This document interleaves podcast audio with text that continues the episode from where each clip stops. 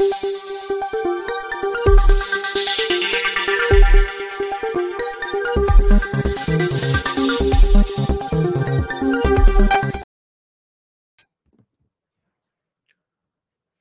Ram. Bharatiya Janata party, प्रधानमंत्री नरेंद्र मोदी, क्या अब मुसलमानों का मत अपने लिए चाहते हैं? क्या 2024 के लोकसभा चुनाव में भारतीय जनता पार्टी या नरेंद्र मोदी को लगता है कि उनके पक्ष में मुसलमानों का एक अच्छा खासा मत आ सकता है? अब ये सवाल कहाँ से खड़ा हुआ? दरअसल भारतीय जनता पार्टी की राष्ट्रीय कार्यकारिणी में प्रधानमंत्री नरेंद्र मोदी ने बातचीत करते हुए बहुत कुछ कहा। और उसमें से एक खबर निकल कर आई, जिसको एजेंसी ने और फिर सभी मीडिया हाउसेज ने इस तरह से चलाया कि प्रधानमंत्री नरेंद्र मोदी कह रहे हैं कि पसमानदा और बोहरा मुसलमान, इनके साथ आप संपर्क बनाइए। हालाँकि महाराष्ट्र के उप मुख्यमंत्री देवेंद्र फडणवीस ने स्पष्ट किया कि उन्होंने मुसलमान या कोई ऐसी बात नहीं कही। उन्होंने सबको साथ लेकर चलने की बात कही है। अब इसको जरा ठीक से समझने की ज़रूरत है। क्या भारतीय जनता पार्टी, जिसकी छवि एक हिंदू पार्टी की है, जो राम मंदिर के लिए जिस पार्टी ने अपनी चार सरकारें, वो चली गई उनकी, और उसके बाद भी वो राम मंदिर मसले से जरा सा भी पीछे नहीं हटे, जिस पार्टी का देश में जो हिंदू प्रतीक हैं, हिंदू धर्म स्थल हैं, उनको बेहतर करना, उनको आगे बढ़ाना, उनको गौरव के तौर पर, गौरव के चिन्ह के तौर पर प्रस्तुत करना, वो राजनीति जो करते हैं, वो राजनीति जो करते हैं, वही राजनीति करने वाले क्या मुसलमानों का मत हासिल कर सकते हैं। फिर नरेंद्र मोदी के कहे से ही दूसरी बात आती है कि नरेंद्र मोदी कह रहे हैं कि भाई वोट मिले ना मिले, लेकिन सबके साथ आपको संपर्क बनाना चाहिए। देवेंद्र फडणवीस ने बहुत स्पष्ट तौर पर कहा कि 400 दिन है 2024 के चुनाव में। हम लोगों को सब तक पहुँचना है। और जो मोदी सरकार की नीतियाँ हैं, उन तक पहुँचना है। अब चूँकि एएनआई न्यूज़ एजेंसी उसने ये लिख दिया कि the PM called upon BJP workers to meet Pasmanda Muslims, Bohra community, Muslim professionals and educated Muslims without expecting votes in return. उसके बाद ये चर्चा चल गई। लेकिन अगर आप ध्यान से देखें तो गुजरात में रहते हुए भी प्रधानमंत्री नरेंद्र मोदी ने मुसलमानों को एक तरह से जोड़ने की कोशिश बहुत की, बहुत कोशिश की। लेकिन चूँकि मुसलमान उनकी एक छवि देखता है, विशेष करके गोधरा के बाद जो 2002 के दंगे हुए, उसमें उनको क्लीन चिट मिलने के बाद भी देश का मुसलमान उसी तरह से देखता है, शायद ये बड़ी वजह है। ये एक बहुत बड़ी वजह है कि मुसलमान मतों का जो प्रतिशत है, जो अटल बिहारी वाजपेयी के समय में आठ प्रतिशत था, आज भी वो आठ से नौ प्रतिशत के बीच में ही है। यानी उससे आगे नहीं जा पा रहा है। अब इसको दो तरह से देख सकते हैं।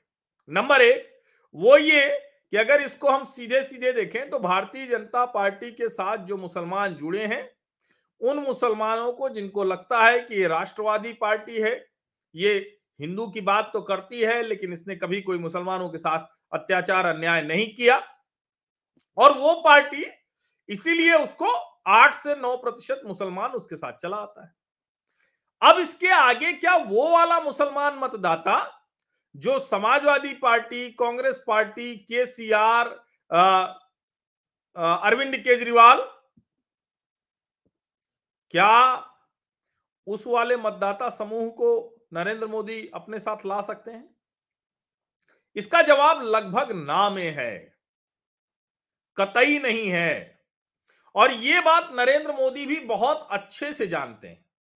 तो फिर आखिर वो ऐसा क्यों कर रहे हैं, जिसमें एक खतरा है कि कहीं उनका वो जो उग हिंदुत्व वाला मतदाता समूह है, वो भी उनके साथ से हट जाए? लेकिन नरेंद्र मोदी बहुत अच्छे से जानते हैं कि अब वो जहाँ खड़े हैं, इसमें किसी को किनारे करके वाली राजनीति नहीं हो सकती। नंबर एक। नंबर दो ये कि बेवजह की बयानबाजी से किसी को दुश्मन बनाने से वोटों के तौर पर कितना नुकसान होता है वो अलग बात है।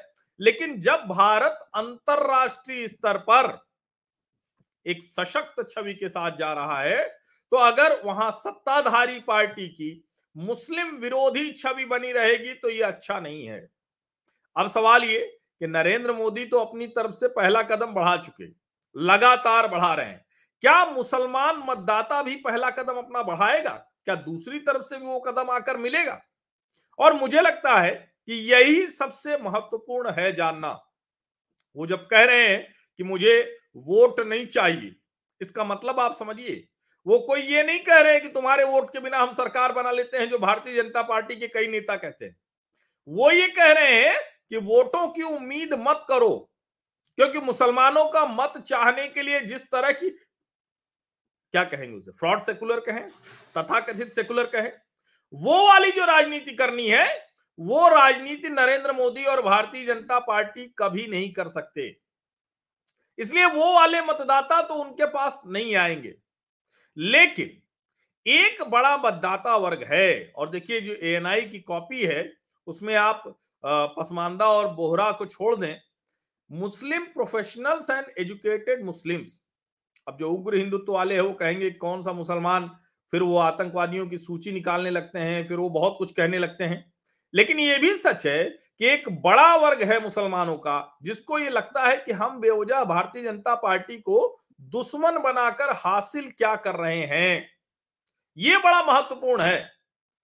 और जब नरेंद्र मोदी कहते हैं कि आप लोग फ़िल्मों पर टिप्पणियाँ करना बंद कर दीजिए, और नरोत्तम मिश्रा जो गृह मंत्री हैं मध्य प्रदेश के, जिन्होंने पठान फ़िल्म पर टिप्पणी की थी, वो कहते हैं कि हमारे लिए मोदी जी का कहा वही सब कुछ है। इसका मतलब क्या हुआ? इसका मतलब यही हुआ कि प्रधानमंत्री नरेंद्र मोदी कह रहे हैं कि भारतीय जनता पार्टी के कार्यकर्ताओं, लोगों, आप एक ऐसी सत्ताधारी पार्टी हो, जिस सत्ताधारी पार्टी को देश के बहुत बड़े वर्ग का समर्थन मिल रहा है, मिलता रहा है और मिलता रहेगा। लेकिन इसके लिए आपको दूसरे वर्ग को दुश्मन बनाने की आवश्यकता नहीं है। अगर सिर्फ़ हिंदू मुसलमान पर भारतीय जनता पार्टी को मत मिल रहा होता तो जब बाबरी ढांचा गिरने के बाद, जब एक के बाद एक लगातार चार राज्य सरकारें बर्खास्त कर दी गई तो शायद उसके बाद जनता एकदम से वोट देकर और भाजपा की सरकार बना देती। लेकिन ऐसा हुआ नहीं। और ये बात भारतीय जनता पार्टी भी जानती है जो उग्र हिंदुत्व वाले लोग हैं, वो भी जानते हैं और जो सामान्य हिंदू मतदाता है, वो भी जानता है। इसका मतलब क्या हुआ? इसका मतलब ये कि हिंदू मतदाता एकदम से कम्युनल पॉलिटिक्स पर नहीं जाता। हिंदू मतदाता एकदम से ये नहीं हो, करता कि हम मुसलमानों के खिलाफ ही खड़े रहेंगे। और यह बात नरेंद्र मोदी बहुत अच्छे से जानते हैं। इसीलिए नरेंद्र मोदी ये बात कह रहे हैं कि आपको किसी को अपना दुश्मन नहीं बनाना है।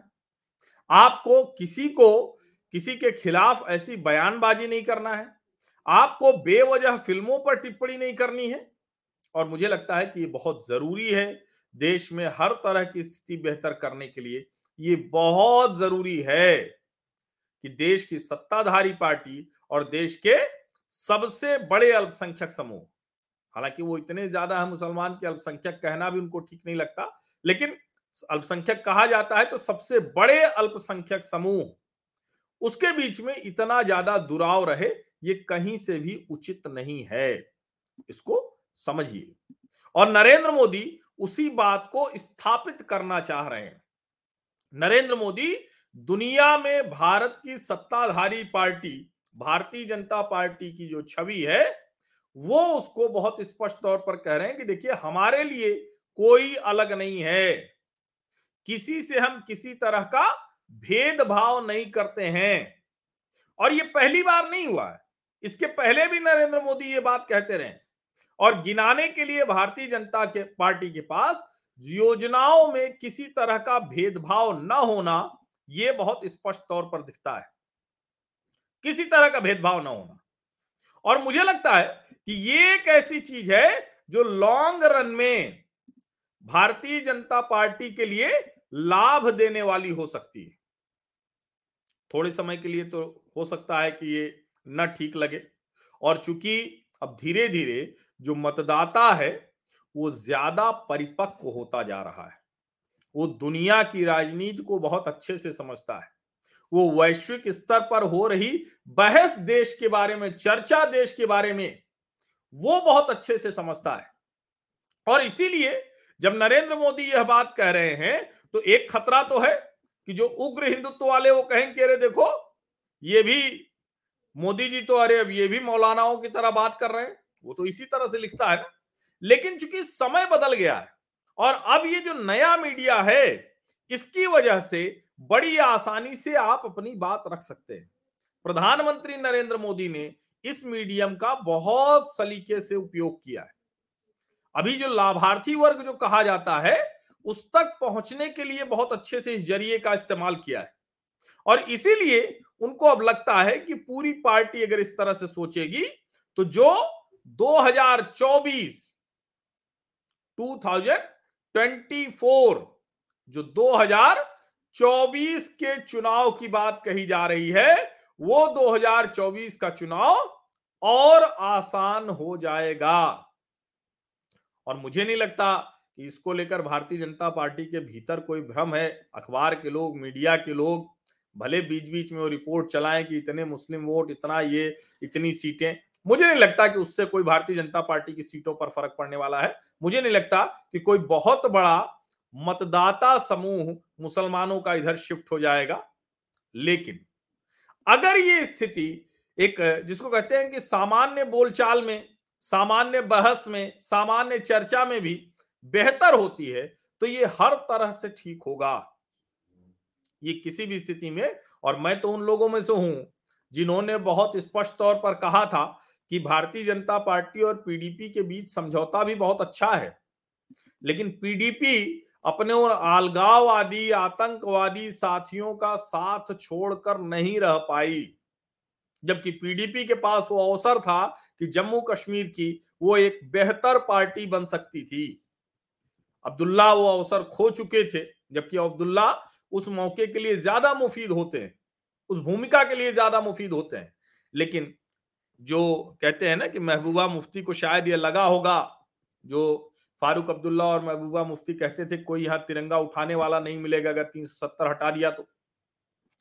अब शायद अकेले में महबूबा बैठकर सोचती होंगी तो उनको लगता होगा कि गलती तो बहुत बड़ी हो गई, क्योंकि देश का मानस बदल चुका है। देश बहुत सलीके से मुद्दों के आधार पर देखता है, और अच्छा हो कि किसी भी स्थिति में ये, जिसको कहते हैं ना कि एक संघर्ष की स्थिति नहीं दिखनी चाहिए। दुनिया में भारत की बदलती भूमिका के लिहाज से भी ये बहुत आवश्यक है। हालाँकि अभी भी न्यूयॉर्क टाइम्स अल जजीरा दुनिया के बड़े बड़े पब्लिकेशन टीवी चैनल वो सब यही लिखेंगे, हिंदू पार्टी, भारतीय जनता पार्टी। लेकिन शायद इससे फ़र्क नहीं पड़ने वाला है। फ़र्क इस बात से पड़ने वाला है कि दुनिया प्रधानमंत्री नरेंद्र मोदी को कैसे देख रही है और क्या आंतरिक स्थिति में संघर्ष के हालात तो नहीं बन रहे हैं? नरेंद्र मोदी ये जानते हैं ये उसी हालात को बेहतर करने की एक कोशिश है। बहुत बहुत धन्यवाद।